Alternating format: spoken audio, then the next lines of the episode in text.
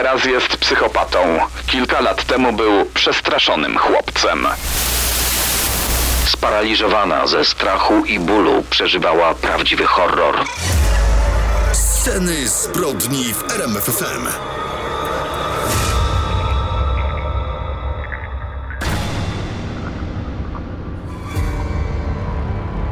Tutaj sceny zbrodni, zbrodnie Argentyny, więc musi pojawić się już za chwilę przestępca, który była taka plotka, wziął na siebie winę syna byłego gubernatora, ale rzeczywistość pokazała ponad wszelką wątpliwość, że jest brutalnym i bezwzględnym mordercą, psychopatą. Media Argentyny nazwały go ludzką hieną. Uważany jest za jednego z najniebezpieczniejszych morderców w historii Argentyny i jest drugim najdłużej przebywającym w więzieniu człowiekiem w tym kraju. Opowiemy o nim, ale także o tym z najdłuższym wyrokiem więzienia w ojczyźnie Messiego. Zostańcie z RMFFM. Sceny zbrodni w RMFFM.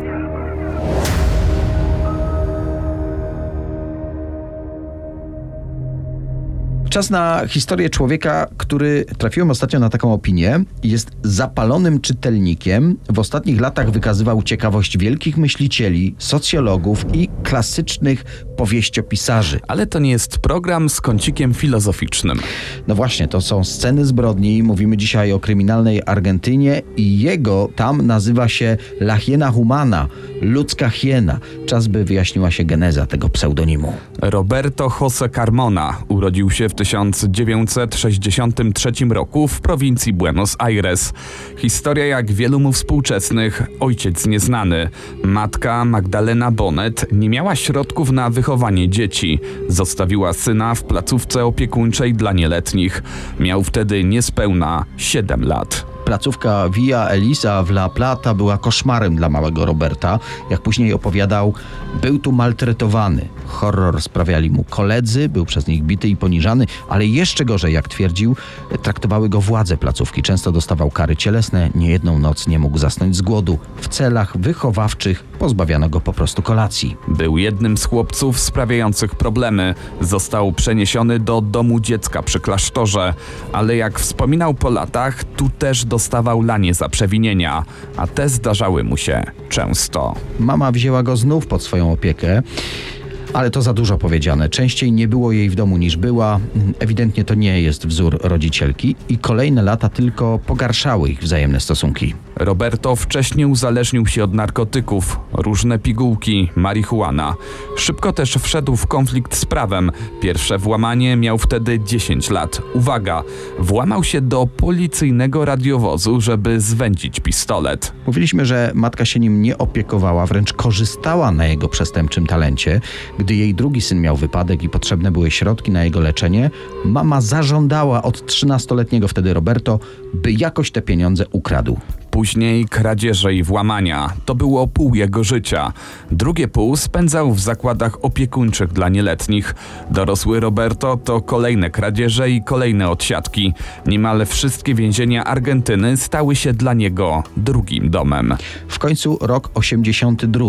Zażywa narkotyki i pod ich wpływem dokonuje rozboju. No to głupia wpadka, ale jako, że to recydywa, dostaje najsurowszy z dotychczasowych wyroków 10 lat więzienia a jednak już po niespełna czterech latach wychodzi na wolność, uwaga, za dobre sprawowanie. Na wolności za to sprawował się w najgorszy możliwy sposób. Już cztery dni po odsiadce, w nocy z 14 na 15 stycznia 86 roku, wybrał się na przyjażdżkę. Via Carlos Paz zauważył na poboczu drogi numer 20 troje nastolatków. Wpadła mu w oko dziewczyna stojąca przy unieruchomionym Fiacie Seicento. Była to 16-letnia Gabriela Ceppi. Dwóch jej kolegów próbowało zmienić przebitą oponę. Wieczorem wybrali się do klubu potańczyć. W drodze powrotnej chwycili kapcia. Guillermo i Alejandro wyciągnęli podnośnik i zapasową oponę, ale niespecjalnie sobie radzili. Na szczęście zatrzymał się koło nich Ford Taunus. Wysiadł z niego kierowca o większym doświadczeniu. 46-latek był miły, uprzejmy, sporo żartował. Zmarzniętej dziewczynie zaoferował nawet swoją jeansową kurtkę. Najważniejsze, pomógł chłopakom zmienić koło. Gdy skończyli, nagle ten uczynny kierowca wycelował w ich kierunku broń. Roberto Carmona kazał im oddać wszystkie pieniądze i co cenniejsze rzeczy. Nie było tego wiele. Mężczyzna już miał odjeżdżać i wtedy chwycił nastolatkę i wepchnął ją do swojego auta. Jej kolegom powiedział, że jeśli nie wezwą policji, to kawałek dalej wypuści ją. Zapewniał ich: Zachowajcie spokój, nie jestem jakimś gwałcicielem. Po kilku kilometrach porywacz zatrzymał samochód w ustronnym miejscu, przy polnej drodze, i tu brutalnie wykorzystał nastolatkę. Po wszystkim nie pozwolił jej odejść. Zmusił ją, by ponownie wsiadła do jego samochodu. Zapłakana, sparaliżowana ze strachu i bólu, przeżywała prawdziwy horror, a kierowca spokojnie jechał drogą w kierunku miejscowości Toledo. Tu znów obudziły się w nim żądze. Znów zatrzymał swój samochód w ustronnym miejscu i znów wykorzystał dziewczynę. Tym razem po gwałcie wypchnął Gabrielę z auta i gdy myślała, że jej koszmar się skończył, strzelił jej z bliska w głowę. Nie miał dość emocji tej nocy. Ruszył w stronę miejscowości Villa Maria. Tu zwrócili jego uwagę dwaj autostopowicze. Postanowił znów być uczynny. Zatrzymał samochód, przedstawił się jako wojskowy w stopniu kaprala, zapytał dokąd jadą, ale zamiast podwózki zażądał od nich pieniędzy i zabrał co cenniejsze przedmioty. Zrabowane tej nocy pieniądze szybko się skończyły. Na początku lutego Carmona wsiadł do taksówki w miejscowości General Pacheco i porwał kierowcę. Okradł go i dosłownie chwilę później był w areszcie. Policja po zgłoszeniu porwania 16-letniej Gabrieli przez prawie miesiąc tropiła sprawcę. Na trop wpadli akurat wtedy, gdy ten dokonał napaści na taksówkarza. Dodajmy, że wpadł przez tatuaż. Chłopcy, których obrabował, zapamiętali, że miał na ręce napisane słowo Rocky i po tym charakterystycznym tatuażu go rozpoznano. 11 lutego 1986 roku Roberto trafia do aresztu. Nie od razu się przyznał, ale trzy dni brutalnych przesłuchań sprawiły, że w końcu powiedział, gdzie ukrył zwłoki nastolatki. Porzucił je na polu Sorgo przy trasie numer 9. Ciało odnaleziono w znacznym stopniu rozkładu, ale nie było wątpliwości, że to porwana przez niego Gabriela. Proces z mocnymi dowodami na dokonanie gwałtu, morderstwa, porwania i wielu napadów rabunkowych i w końcu wyrok dożywocie. I więzienie z takim wyrokiem uwolniło w nim bestię. Być może uznał, że nie ma nic do stracenia. W 1988 roku dźgnął współwięźnia. Ten przeżył, więc Carmona postanowił dokończyć dzieła nocą. Zakradł się do rannego i oblał jego twarz wrzącą masą cukrową. Wrzątek przykleił się do jego skóry i poważnie zdeformował twarz więźnia. W 1994 roku kolejny zatarg ze współwięźniem. Po bójce więzienny gang wydał na niego wyrok. Uprzedził więc atak i zabił przywódcę tego gangu. Nie wiadomo czym. Narzędzia zbrodni nigdy nie odnaleziono, ale do dożywocia Karmonie dołożono jeszcze 16 lat więzienia o zaostrzonym rygorze w czoko. W nim w 1997 roku zabił kolejnego więźnia. Tym razem użył kija od miotły, który zaostrzył jak oszczep. Dźgnął nim śmiertelnie w pierś skazańca. Do wyroku dodano mu kolejne dożywocie, tym razem bez możliwości warunkowego zwolnienia. A jednak z więzienia Carmona wyszedł, wykorzystując zamieszanie związane z mundialem i zainteresowanie strażników meczem reprezentacji Argentyny i znów niestety zabił. Jego stan psychiczny budził wątpliwości. Ostatecznie w 2011 roku postawiono diagnozę: to psychopata. Zabijał po prostu dla przyjemności. O tych jego zbrodniach informowały media. Jego chora sława przyciągała do niego wielbicielki. Kobiety pisały do niego do więzienia. Kilka oferowało spotkania intymne. Z jedną z nich Carmona nawiązał głębszą relację. Ten związek trwał latami, a bliskość między nim a partnerką skutkowała przepustkami. Kobieta była ciężko chora, dla podratowania jej zdrowia i dla opieki otrzymywał trzydniowe urlopy od więzienia kilka razy w roku. Spędzał te przepustki w domu partnerki w Kordobie, oczywiście pod ścisłym dozorem strażników i policjantów. Gdy po pewnym czasie jego kontakty z rodziną ograniczono, a nawet zabroniono mu rozmów telefonicznych z bliskimi, Carmona w ramach protestu zszył swoje usta. Ostatecznie więc pozwolono mu na kolejne wizyty w domu partnerki. I tak docieramy do 13 grudnia 2022 roku. Pamiętny półfinał Mistrzostw Świata w piłce nożnej. W Ameryce Południowej wiemy, piłka nożna jest religią, a w Argentynie Leo Messi jest prawdziwym bogiem. Media więc podgrzewają emocje. Eksperci podkreślają, że ma ostatnią w karierze szansę na zdobycie najcenniejszego piłkarskiego pucharu. Gdy reprezentacja Albiceleste z biało-niebieskich dociera do półfinału, kraj jest w prawdziwej ekstazie. Wszyscy czekają na spotkanie z Chorwacją. Ostatnia przeszkoda przed wielkim finałem. Mecz ogląda niemal każdy, od dziecka po najstarszych kibiców pamiętających jeszcze piłkarski geniusz Maradony. Argentyna wygrywa 3-0, a jedna z bramek została strzelona przez Messiego, czyli euforia jest właściwie powszechna. Poza jednym miejscem dom partnerki Carmony. 60-letni wówczas Roberto jest tu na kolejnej przepustce. Jak zwykle pilnowany przez policję. Sześciu funkcjonariuszy ma na niego oko. Jest 16.15. Trwa mecz półfinałowy. Carmona zgłasza konieczność skorzystania z łazienki. Zaaferowani wydarzeniami na boisku strażnicy stracili czujność. Dyskutują o meczu, a tymczasem Carmona wymyka się z domu. Zatrzymuje przejeżdżającą akurat taksówkę. Kierowca Javier Bocalon nie spodziewał się, że pasażer to seryjny morderca. Carmona sięga po nóż i w jednej chwili szaleńczo dźga taksówkarza. Pięć ciosów w szyję, cztery w klatkę piersiową, dwa dźgnięcia w nogę.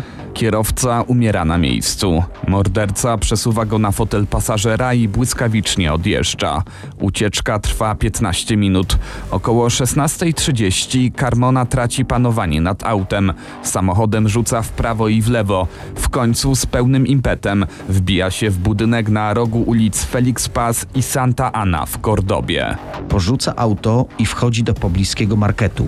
Tu terroryzuje parę klientów, kradnie ich samochód, ucieka przez kolejnych 11 kilometrów i wtedy niespodziewanie zatrzymuje auto i zostawia je w okolicy kliniki Valles Sarsfield, być może by zmylić pościg. Pod kliniką napada na kobietę, by zdobyć jej auto. Ta protestuje, więc napastnik sięga po nóż i rani jej ręce. W tym czasie już służby zorganizowały potężną obławę. Do zatrzymania najgroźniejszego bandyty wezwano właściwie wszystkich, którzy mieli dyżur. Około 18.15 uciekinier zostaje zatrzymany. Trafia do więzienia, z którego już nigdy prawdopodobnie nie wyjdzie na wolność. Dodajmy, że sześciu pilnujących go strażników również zostało aresztowanych. Rozpoczęło się dochodzenie, czy mecz rzeczywiście ich rozproszył, czy może był jedynie wymówką. Podejrzewa się ich o współudział i pomoc w ucieczce. Sceny zbrodni w RMFFM. W scenach zbrodni czas na historię Czarnego Anioła, jednego z największych przestępców w historii Argentyny. Carlos Eduardo Robledo Pucz przyszedł na świat w styczniu 52 roku w Buenos Aires. Chłopiec był długo wyczekiwanym synem Józefy Aidy Habendak i Wiktora Robledo Pucza. Rodzina Józefy pochodziła z Niemiec. Kobieta zajmowała się domem i uczyła języka angielskiego. Mąż znów wywodził się z zasłużonego rodu dla argentyńskiej niepodległości. Pracował jako inspektor w General Motors. Po dwóch latach starań, żarliwych modlitw i medycznych terapii doczekali się swojego jedynego potomka. Józefa po narodzinach dziecka wyznała, że był to prawdziwy cud. Carlos urodę odziedziczył po mamie. Jako nastolatek naprawdę przypominał młodego Leonardo DiCaprio. Chłopiec miał szczęście. Rodzina bez problemów finansowych, omijały ją rozmaite nieszczęścia i choroby. Rodzice dbali o swojego jedynaka, nigdy nie podnieśli na niego ręki. Carlos wychowywał się otoczony troskliwą opieką babci. On sam rozwijał się wzorowo, a bliscy zadbali o to, aby zdobył odpowiednie wykształcenie. Jak sam wyznał po latach, mówię po niemiecku i angielsku. Przez 7 lat uczyłem się gry na fortepianie. Planowałem poświęcić się jazzowi. Jednak w tej sielankowej historii czas na pierwsze problemy. Carlos był rozpieszczany przez mamę, a ojciec pracował do późna i nie miał zbyt wielu czasu dla rodziny. Nieśmiały i cichy nastolatek z przedmieść Buenos Aires był zakochany w motoryzacji. Gdy ma 17 lat, kradnie motocykl. Za to przestępstwo trafia na 20 dni do poprawczaka. Tam zaprzyjaźnia się z Jorge Ibanezem, który jest jego przeciwieństwem. Ten bystry i przebojowy chłopak cieszy się sporym powodzeniem u dziewczyn. Sam przestępcą został już jako dziesięcioletnie dziecko. Pucz e, czuje się bardziej pewny w towarzystwie tego swojego nowego kompana. Młodzieńcy zatracają się w nocnym życiu argentyńskiej stolicy. Również wtedy Carlos zafascynował się bronią palną. W domu znajomego po raz pierwszy strzela do kartonowych pudełek. W końcu za sprawą Ibaneza na poważnie wkracza na kryminalną ścieżkę. Podczas pierwszego napadu na jubilera kradną biżuterię o wartości 100 tysięcy pesos. Z każdym kolejnym napadem zdobywa większą pewność siebie. Szemrane życie chłopaka z dobrego domu oczywiście nie podoba się jego rodzicom. Dlatego Carlos postanowił wyprowadzić się od bliskich kilka dni przed 19 urodzinami. Dotychczasowe przestępstwa były tylko niewinną przygrywką niebezpiecznego duetu. 15 marca okradają klub nocny. Podczas ucieczki Robledo morduje bezbronnego właściciela przedsiębiorstwa i nocnego stróża. Strzela z hiszpańskiego pistoletu samopowtarzalnego Rubi. Nocą 3 maja 1971 roku duet złodziei włamuje się do sklepu handlującego częściami samochodowymi. W jednym z pomieszczeń budynku natrafiają na śpiącą rodzinę kierownika tego zakładu. Carlos dokonuje egzekucji z zimną krwią. Dwukrotnie strzela do śpiącego kierownika sklepu. Mężczyzna umiera na miejscu. Kolejne dwa strzały padają w kierunku kobiety. Ibanez próbował wykorzystać ranną matkę. Na odchodne Robledo Pucz celuje do kołyski z płaczącym dzieckiem. Przestępcy uciekają z miejsca zbrodni z częściami samochodowymi i 400 tysiącami pesos, które znaleźli w szafie. Jakimś cudem postrzelona w pierś kobieta przeżyła napad, a strzał do dziesięciomiesięcznej córeczki okazał się niecelny. Trzy tygodnie po krwawym napadzie na sklep z częściami samochodowymi, Carlos i jego wspólnik Ibanez włamują się nocą do supermarketu Casatia. Brutalny koniec ponownie czeka 70-letniego stróża nocnego. Ze sklepu kradną 5 milionów pesos. Na dzisiaj to jakieś 100 tysięcy złotych. Można znaleźć informację, że zbrodniarze wypili whisky nad ciałem zamordowanego mężczyzny. Z miejsca zbrodni odjeżdżają motocyklem. Robledo Pucz zawrotną sumę przeznaczył na imprezy i ulepszanie swojego samochodu. 13 czerwca Jorge Ibanez zabija dozorcę na strzeżonym osiedlu i kradnie Forda Fairline'a. Następnie w samochodzie wykorzystuje seksualnie 16-letnią Virginię Rodriguez. Po chwili Carlos pięciokrotnie strzela do uciekającej dziewczyny. Z torebki nastolatki kradną 1200 pesos. 11 dni później sytuacja się powtarza. 23-letnią modelkę Annę Marię Dinardo przewożą samochodem dokładnie w to samo miejsce, gdzie porzucili ciało Rodriguez. Modelka trenowała karate i zaciekle się broniła.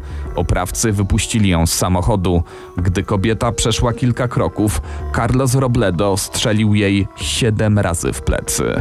Potworne morderstwo niewinnej kobiety było ostatnią zbrodnią, w której uczestniczył Ibanez. Kilkanaście dni później, 5 sierpnia 1971 roku, dochodzi do zagadkowego wypadku samochodowego. Pojazdem kierował 19-letni Pucz. On z tej całej sytuacji wychodzi bez szwanku. Kradnie dokumenty swojego wspólnika i ucieka z miejsca zdarzenia. Jego kompan umiera wskutek poniesionych obrażeń.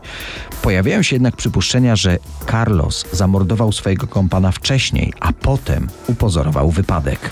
Nastoletni, wielokrotny już wtedy zabójca nie planował długiej żałoby po swoim dawnym druhu. Jego mama za pieniądze, które dostawała od syna, kupiła mu Dodge'a GTX. Kosztował 3 miliony pesos. To był najszczęśliwszy dzień w moim życiu. Tak Pucz wspominał ten moment.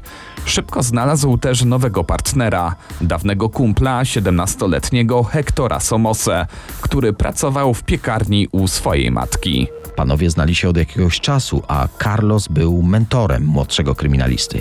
Najpierw napadli na zbrojownię, gdzie uzupełnili swój arsenał. 15 listopada, jak zwykle za pomocą liny spuszczonej przez okno, wkradają się do supermarketu. Podczas skoku zabijają ochroniarza. Jednak w sklepie nie znajdują żadnych pieniędzy. Zbrodniarze nie tracą czasu. Już dwa dni później okradają salon samochodowy i znów śmiertelnie strzelają do stróża nocnego. Ich łupem pada zaledwie 90 tysięcy pesos. Sytuacja powtarza się tydzień później. Okradają inny salon motoryzacyjny w stolicy Argentyny. W taki sposób zdobywają milion pesos. Współpraca Pucza z nowym wspólnikiem nie układa się najlepiej. Bezwzględny morderca uważał, że Somosa przynosi mu pecha. 17-letni kompan zabójcy nie mógł spodziewać się, że listopadowy napad na salon samochodowy był ostatnim udanym skokiem w jego życiu. 1 lutego 1972 roku razem ze swoim wspólnikiem Hektorem Somosą zaplanowali włam do sklepu z narzędziami. Jak zwykle w wytypowane miejsce przejeżdżają motocyklem. Firmy nocą dogląda 58-letni stróż Manuel Acevedo. Mężczyzna nie doczekał zasłużonej emerytury. Zginął od dwóch kul wystrzelonych z pistoletu Carlosa Robledo. Następnie przy użyciu palnika gazowego przez kilka godzin mężczyźni próbują otworzyć sejf. W pewnym momencie historia kolejnego skoku bandytów zupełnie zmienia bieg. Najprawdopodobniej Somosa chciał zrobić wspólnikowi głupi żart. Chwycił go za szyję i udawał, że go dusi. Dwudziestoletni już wtedy Pucz ewidentnie nie znał się na dowcipach. Wycelował w kierunku swojego partnera i dwukrotnie pociągnął za spust. Hector Somosa umiera na miejscu. Bezwzględny morderca, aby zatrzeć wszelkie ślady i utrudnić identyfikację byłego wspólnika, używając palnika, stopił jego twarz i dłonie. Następnie z łupami pobiegł do zaparkowanego motocykla i odjechał z miejsca podwójnego zabójstwa. Jednak plan zatarcia śladów zbrodni miał jeden poważny feler. W kieszeni Somosy znajdował się jego dowód osobisty. Carlos Robledo Pucz został aresztowany jeszcze tego samego dnia przed swoim domem, gdy naprawiał motocykl. Policja znalazła w domu bandyty pieniądze z napadów, a także dwa rewolwery. Morderca szybko do wszystkiego się przyznał i opowiedział szczegóły każdej ze zbrodni. Od tego momentu sprawą Czarnego Anioła żyła cała Argentyna. Proces bestii z Buenos obszernie relacjonowały gazety.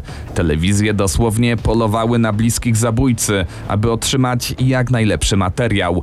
Wściekła opinia publiczna żądała śmierci zbrodniarza. Chyba żadna sprawa nie poruszyła Argentyny tak jak historia Pucza. Jeden z badających go psychiatrów wspominał: Carlos teraz jest psychopatą. Kilka lat temu był przestraszonym chłopcem. Czarny Anioł za 11 morderstw, jedno usiłowanie zabójstwa, kradzieże, gwałty i porwania został skazany na dożywocie, czyli maksymalny wyrok w argentyńskim kodeksie karnym. Jego ostatnie słowa przed sądem apelacyjnym brzmiały następująco: To był rzymski cyrk i farsa.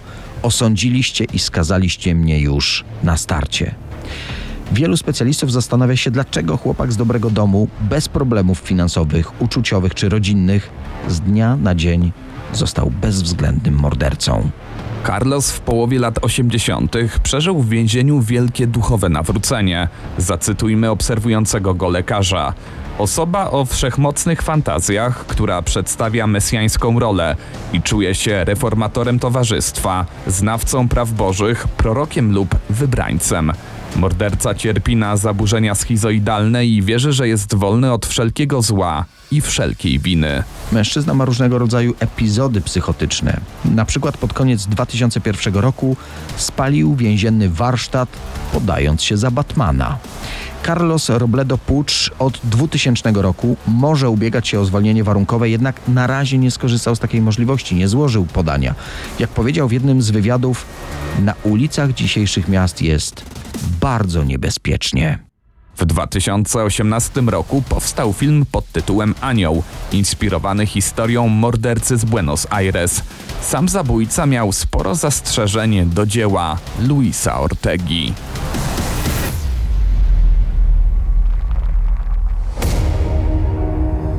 Sceny zbrodni w RMFFM.